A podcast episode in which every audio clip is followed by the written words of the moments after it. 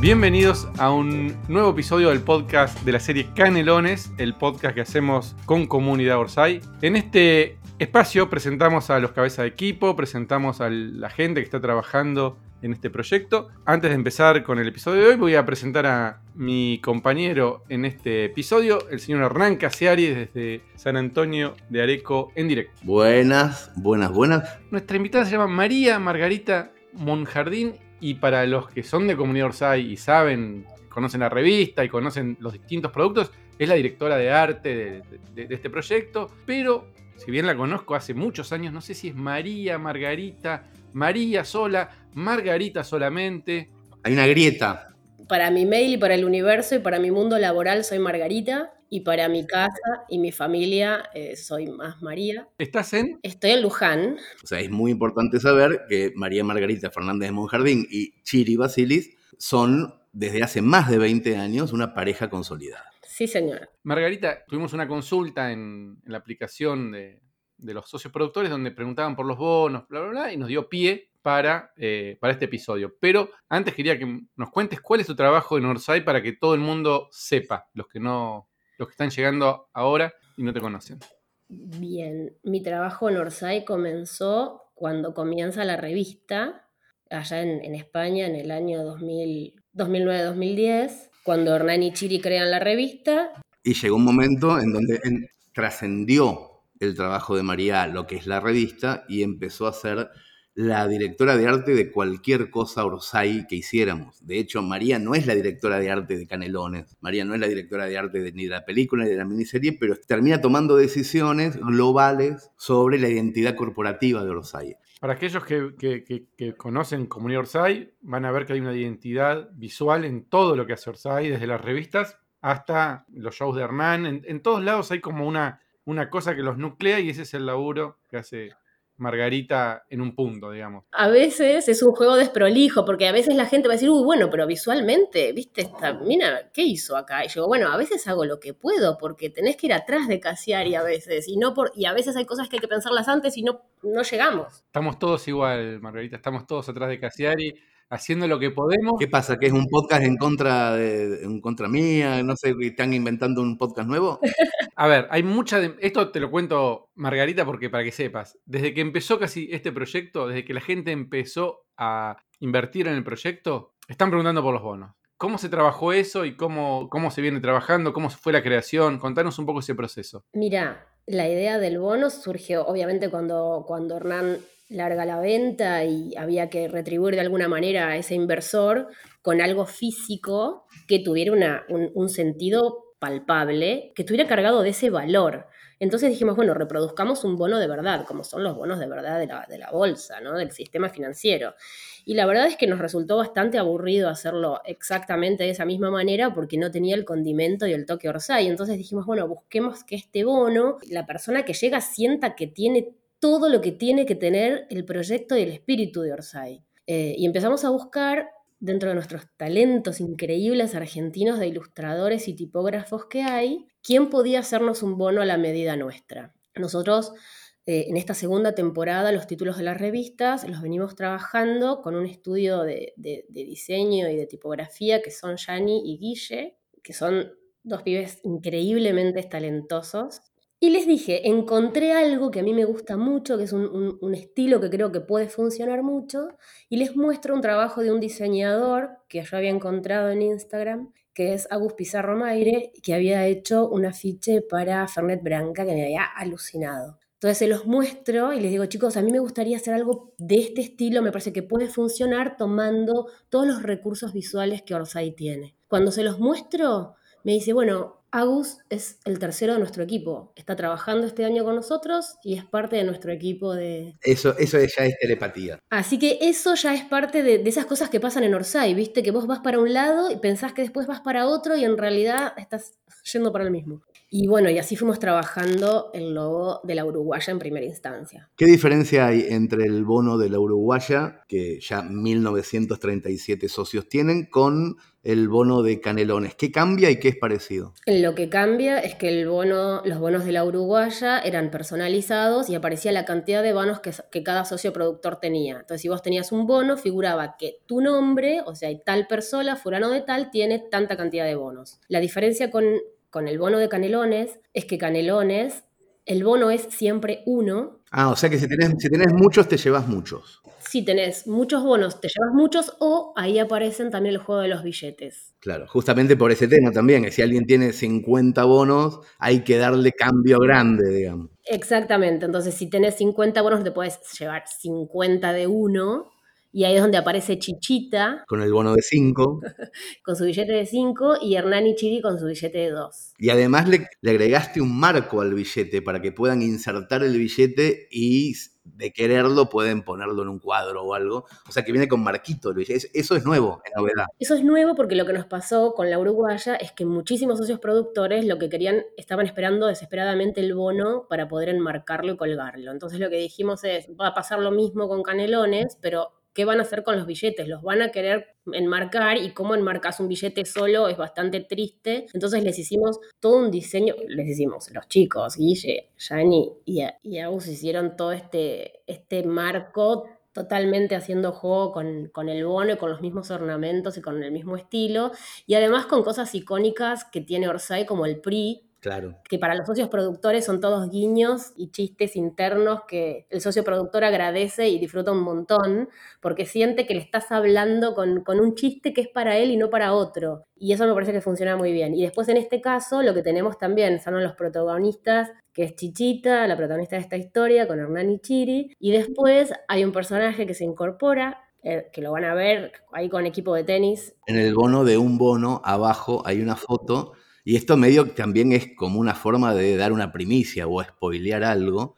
Hay una foto en el ángulo inferior derecho, más o menos por ese lado, de un personaje nuevo que está en la miniserie, que todavía no, con Chile no estamos, no estamos develando, pero que ya se puede ver en el bono. Eso es todo lo que puedo decir al respecto. Le voy a preguntar algo del bono, que en la Uruguaya no pasaba y me parece que acá sí, que hay como una segunda pasada de impresión con algo que es muy de billete, que es muy de dinero, ¿no? Hay una cosa medio dorada, plateada que le pusieron. Sí, vamos a hacer, vamos a hacer unos stamping para que este billete sea lo más billete y lo más parecido también al valor posible, porque... ¿Qué es un stamping? Un stamping es cuando vos tenés, bueno, los bonos tienen, hicimos un trabajo cromático y de paleta de colores que buscamos muchísimo con los chicos, trabajaron muchísimo sobre eso, además de sobre la forma, sobre el diseño y sobre los dibujos que son increíbles, se trabajó mucho sobre la búsqueda de color, porque como ya tiene un diseño retro y muy de billete, lo que buscábamos es darle cierto tono de, algo más actual, que te lleve a algo más actual. Entonces la paleta de colores la trajimos un poco y la subimos un poco para que sea más vibrante, ¿no?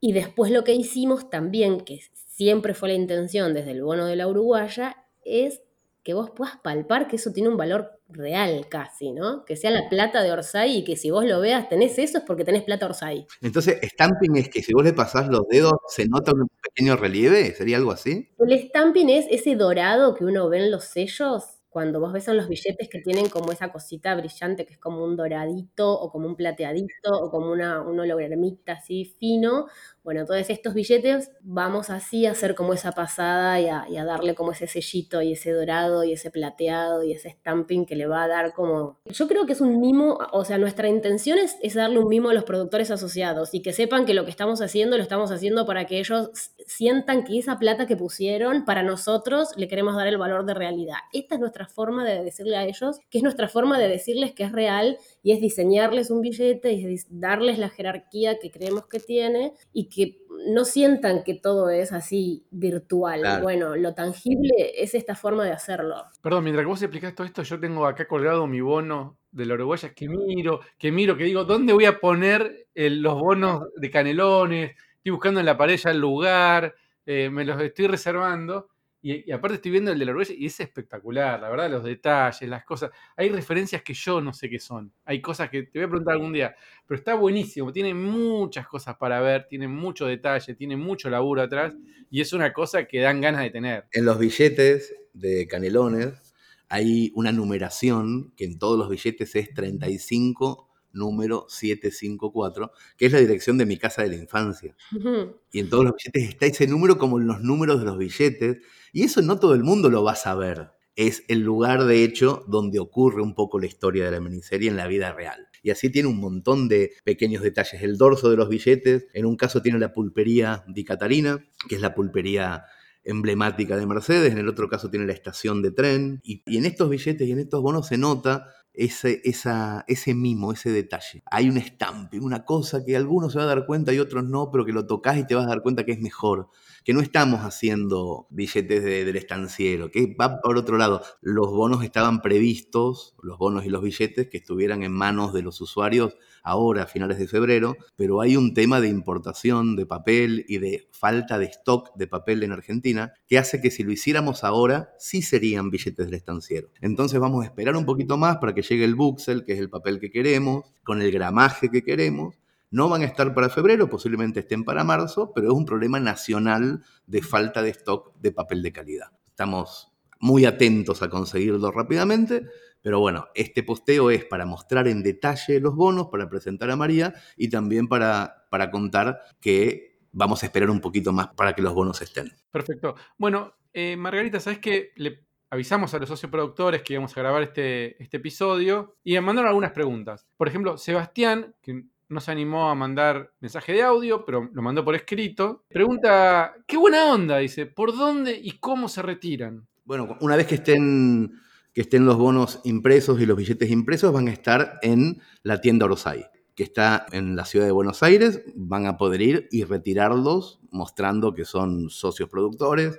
Va a haber una lista, etcétera, va a ser todo muy simple. Y los que no vivan o los que no tengan la posibilidad de mandar a un pariente a la tienda de la ciudad de Buenos Aires, con cualquier compra que hagan de un libro o de lo que quieran, vamos a meter el bono adentro para no gastar en correo Así que tienen todo el año para hacerlo. Pueden comprar una revista Rosay nueva cuando salga, un libro de Juan Esclar o mío o de San Bayoni o de cualquier libro de, la editorial. Y en el momento que hagan cualquier compra, nos avisan. De hecho, no nos tienen que avisar por teléfono, sino que va a haber un sistema automático que cada vez que compres un libro diga, tenés bonos de Rosay, poné tu identificación y entonces ya te mandamos los bonos por correo con cualquier compra que hagas a la editorial. Y esto lo agrego yo, si llegamos a hacer alguna gira con Hernán a alguna ciudad donde hay gente con bonos, Montevideo, Córdoba, Mendoza, llevaremos los bonos de los socios productores que los pidan de esas ciudades para que en la función antes o después,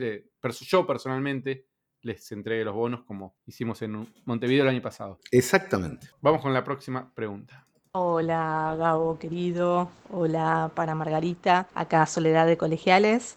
Bueno, primero quería felicitarla a Margarita por el arte maravilloso en las revistas Orsay, que siempre son una fiesta para nuestros ojos, y preguntarle, ya que ella de alguna manera forma parte de la mesa chica, si va a haber posibilidad de adquirir de parte de los socios eh, algo así como merchandising de la serie o de la película. En algún momento se había hablado del storyboard de la uruguaya, no sé si eso habrá quedado en algo. O con respecto a Canelones, además de los bonos y los billetes que se están haciendo, si va a haber posibilidad de adquirir algo, ¿no? Ya sea un afiche, un storyboard, lo que sea. Eh, sería genial. Bueno, les mando un beso a los dos. Sí, siempre tenemos ganas. Qué bueno, gracias por el mensaje. Eh, siempre tenemos ganas de hacer más cosas. Eh, en la Uruguaya lo que terminó pasando es que creo que fueron los mismos socios productores que hicieron las remeras, ¿no? Sí. las remeras. Nosotros en este caso también tenemos ganas de los, los afiches de canelones que están hechos los de los muñequitos, que son los originales que tienen, que los hizo Mateo Montoya, que también es un diseñador increíble colombiano y nos encantan esos afiches y nos encantan lo que él está componiendo y sigue trabajando haciendo esos muñequitos. Sí, en algún momento también vamos a tratar de hacer lo más que podamos, pero todavía seguimos como muy, muy trabajando todavía en el armado, así que eso va a llegar en una segunda etapa. Yo creo que van a salir primero los merchandising de la Uruguaya, afiches, por ejemplo. Cuando estén terminados los afiches de la Uruguaya, van a estar primero y de Canelones recién tras el rodaje. Cuando terminemos esta etapa de preproducción, que, que son las cosas que sí o sí son las necesarias como para poder empezar a trabajar y, no perder tiempo de, lo importante, de, pues ya nos vamos a poder a, pensar en esto, seguro que sí. ¿Tenés más? Hola, mi nombre es Vicky de Villurquiza. Quería saber exactamente qué hace el responsable, la responsable de arte, en qué momento participa, si es en la preproducción, si es en la, producción o, en la postproducción o en, todas las etapas, y cómo su trabajo se articula con el resto de los, del resto del equipo como dirección, eh, producción y demás. Gracias. Un, poco esta eh, eh, la, fuimos respondiendo antes. María no es, María Margarita, no es la directora de arte de Canelones, es la directora de arte global de cualquier proyecto Orsay habido y por haber. Entonces, lo que ella hace es tratar de, va a tratar de conversar con quien sea el director o directora de arte de Canelones, pero para encuadrarlos en una identidad corporativa general. Sí, lo que yo quiero decir es que también en ese aspecto vamos atrás, porque como verán, los, muñequitos y los afiches y los bonos son dos universos totalmente distintos. Entonces después lo que vamos a ir haciendo es cómo esos universos eh, gráficos y visuales y estéticos que no empatan en absoluto, los hacemos confluir en un proyecto. Entonces yo más que directora de arte de Canelones, soy la traductora de arte de lo que va haciendo Hernán y que eso después tenga cierta coherencia con, con el resultado final de una película que va a ser y de lo que se trabajará con el director de arte puntualmente. Con el que trabajaremos y conversaremos y nos sentaremos a trabajar, pero no soy yo la que voy a coordinar dentro de un set de rodaje el arte de la película. Si hay alguna persona muy interesada por saber cuál es el trabajo de una directora de arte en un proyecto audiovisual, les recomendamos ir al podcast de la Uruguaya, el episodio 10, en el que la directora presenta a Marlene, que fue la responsable de arte de la Uruguaya en el podcast de, de la película. Eso, y de lo contrario, que esperen un poquito porque va a haber un capítulo específico de este podcast de Canelones en donde presentaremos, cuando sepamos quién es, al director o la directora de arte de la miniserie. Hola, ¿qué tal? Eh, habla Pablo, desde Uruguay, socio productor asociado con mucho orgullo. Y la pregunta, no sé si para Margarita o para Hernán, es en, base al desconocimiento, ¿no? Eh, ¿Cómo es el asunto eh, financiamiento. O sea, hay un montón de gente que está desde el día 1 hasta el día que termina el, proyecto. Eh, cobran un salario mensual, eh, cobran por semestre, no cobran a menos que el proyecto termine y le vaya bien o ya está especificado en el proyecto cómo va a ser su forma de pago. O sea, para entender un poco cómo acomodan el cuerpo en base a sus finanzas personales las personas involucradas en el proyecto y que forman parte del equipo. Esta es más para vos, Gabo, me parece, más que para María o para mí. La, respuesta es la siguiente, es no hay una forma única. Cada profesional acomoda sus honorarios de forma distinta. Algunos cobran al final del proyecto, otros cobran mes a mes, otros tienen, por ejemplo, un sueldo en relación de dependencia con una productora o con Orsay o lo que sea. Entonces no hay una forma, no hay una fórmula. Y todo eso después se ve en el presupuesto de cada proyecto que hacemos a la vista de todos los, involucrados. Hay gente en blanco, hay gente que prefiere mandar factura, o sea, pero como en la editorial o como en cualquier proyecto los hay. Dentro de lo que es cine hay unas cosas novedosas para nosotros, porque no, no entendíamos mucho al principio de qué se trataba, y ahora están bastante más claras. Los actores, por ejemplo, negocian con representantes, los técnicos negocian con sus sindicatos. Siempre hay alguien que termina diciéndonos más o menos cómo funciona, y ahí, como dice Gabo, un montón de maneras de hacerlo. Lo que tiene la, peculiaridad de trabajar dentro de este proyecto de Canelones es que inclusive los trabajadores pueden optar por cobrar como socios productores también con bonos. Exacto. Entonces eso también es una, una se le abre ahí una puerta a que el trabajador no solamente cobre eh, su salario como lo tenga que cobrar en el momento que lo tenga que cobrar, sino que además sea socio de, ese proyecto, que no siempre los trabajadores tienen esa posibilidad. Que también no solamente un socio productor que pone plata, sino que el laburo también te hace ser socio. Y eso es súper lindo, poder asociarte con la persona con la que trabajas. Lo que también aprendimos en, otros proyectos fue que esa posibilidad tiene que ser siempre opcional. Si alguien quiere tomarla, la toma, y si no, no. Pero de ninguna manera puede ser algo... Este, No podemos obligarlos a arriesgar. Exactamente. Las personas trabajan y el trabajo se paga. Si alguien tiene espalda, un poquito de margen o le gustaría arriesgar un pedacito, le damos la opción de que lo haga, pero nunca, nunca, nunca es obligatorio. Tal cual. Bueno, espero que con eso haya quedado más o menos claro cómo, cómo trabajamos la parte de honorarios de cada persona o de cada profesional. Igual tendremos podcast, más podcasts específicos de lo que tiene que ver con finanzas, de lo que tiene que ver con transparencia. También estamos en una época en donde empiezan a salir a la superficie estafas piramidales, cosas que tienen que ver con estafar a gente en sus buenas intenciones. Entonces nosotros somos, estamos trabajando en cosas culturales desde hace mucho tiempo y entendemos desde el principio que la transparencia es lo primero que hacemos siempre, así que seguiremos en ese camino, posiblemente por ser épocas raras con más fuerza. Bueno, entonces, volviendo al tema que nos convoca para este episodio, tema eh, bonos y billetes, son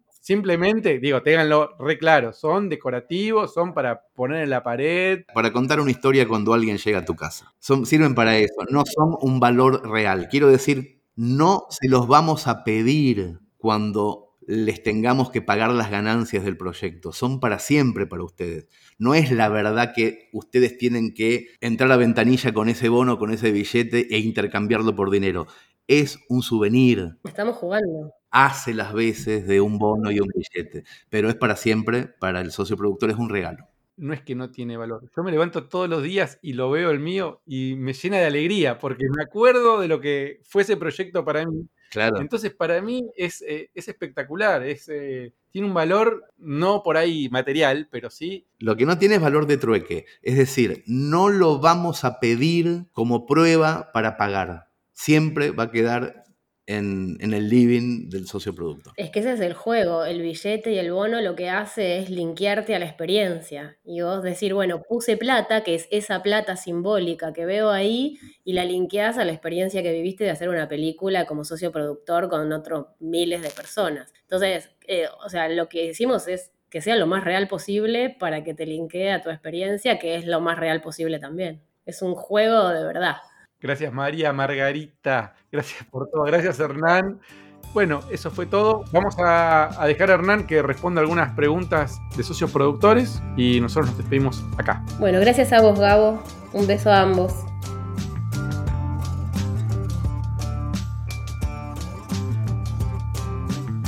Hola Hernán, Fabi de Pilar. Hay una duda que me aqueja, que no sé si tiene que ver algo con, lo personal tuyo, si lo podés contar o no lo podés contar, o mm. me estoy metiendo en lugares donde no me corresponde. Posiblemente. Siempre pensé o tuve la, en la cabeza de que para Canelones iba a usar tu casa natal.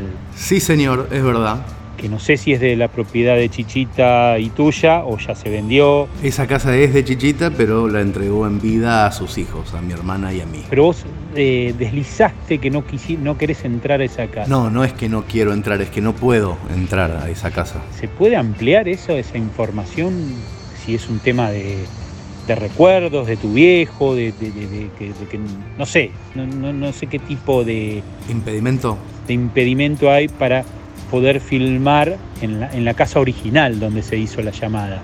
Te contesto si me decís a qué viene la pregunta, por qué la estás haciendo. De, curioso nomás. Te mando un abrazo grande y a full con el proyecto. Bueno, no, no, me voy a extender mucho porque lo dije desde el año 2008, que lo vengo diciendo. Mi viejo se murió en el comedor de esa casa de un infarto en el año 2008 y yo todavía no pude entrar a la casa, mucho menos al comedor, porque está ahí o a mí por lo menos, me parece que ahí está el, fantasma de mi viejo. Me parece que voy a ver a, a Roberto todo el tiempo en esa casa y como este proyecto lo voy a dirigir y los directores tienen que estar en todas las locaciones, si bien vamos a mostrar la fachada exterior de la casa, no vamos a hacerlo en interiores. No me siento todavía preparado para entrar a ese lugar. Hola, yo de nuevo, Soledad de Colegiales. Esta es una pregunta para el señor Cassiari. Quería saber qué hay de cierto con respecto al tema de la mudanza de la editorial Epa, se filtró. hacia el barrio de Belgrano Ah, pero se filtró mal. No es Belgrano, es Palermo. y si esta mudanza va a incluir algún lugar en el cual podamos eh, refugiarnos los socios productores, Sí, señora, para eso está. Va a haber lugar de refugio. comprar algún librito, También, tomar algún café. también. Nada, eso, queremos saber novedades, si se puede, por, por supuesto, ¿no? Sí, claro que se puede. De- Igual es algo que vamos a estar difundiendo desde mediados de marzo, pero estamos en este momento remodelando un espacio en Palermo para todo eso que acabas de decir, para que se puedan juntar los socios productores. Va a ser un espacio de coworking, se va a poder trabajar, va a tener barra para desayunos, almuerzos, meriendas. Al mismo tiempo se va a inaugurar la nueva tienda Orsay y en el primer piso va a haber oficinas de producción de canelones y del resto de los proyectos audiovisuales. Así que ese rumor es real. Hola, eh, soy Fabiana, socia productora desde Rosario. Mi pregunta es si para el, día de la grabación que se necesitan los 500 extras, si como extras se aceptan menores de edad. Sí, por supuesto, no hay ningún tipo de inconveniente con que se presenten menores de edad como extras, con la excepción de menores de 13 años. Pueden ser de 12, pueden ser de 14, pero no de 13. Y hay otra excepción más, pueden ser hijos, nietos, pero no pueden ser sobrinos. ¿Cuál sería tu caso? Dado que mi sobrino de 13 años ¡Ay, qué picardía! ¡Qué picardía! No, no, lo lamento mucho. le conté de todo lo, lo que se está haciendo y muere de gana de que vayamos. no, no, no, no, no, no, no. De hecho no lo puedo decir yo, es, eh, es Chiri el que toma esas decisiones y, y no hay manera, no hay manera. Bueno, muchas gracias. No te enojes. No hacía falta cerrar así, ¿eh? Socios productores. Hasta la semana que viene.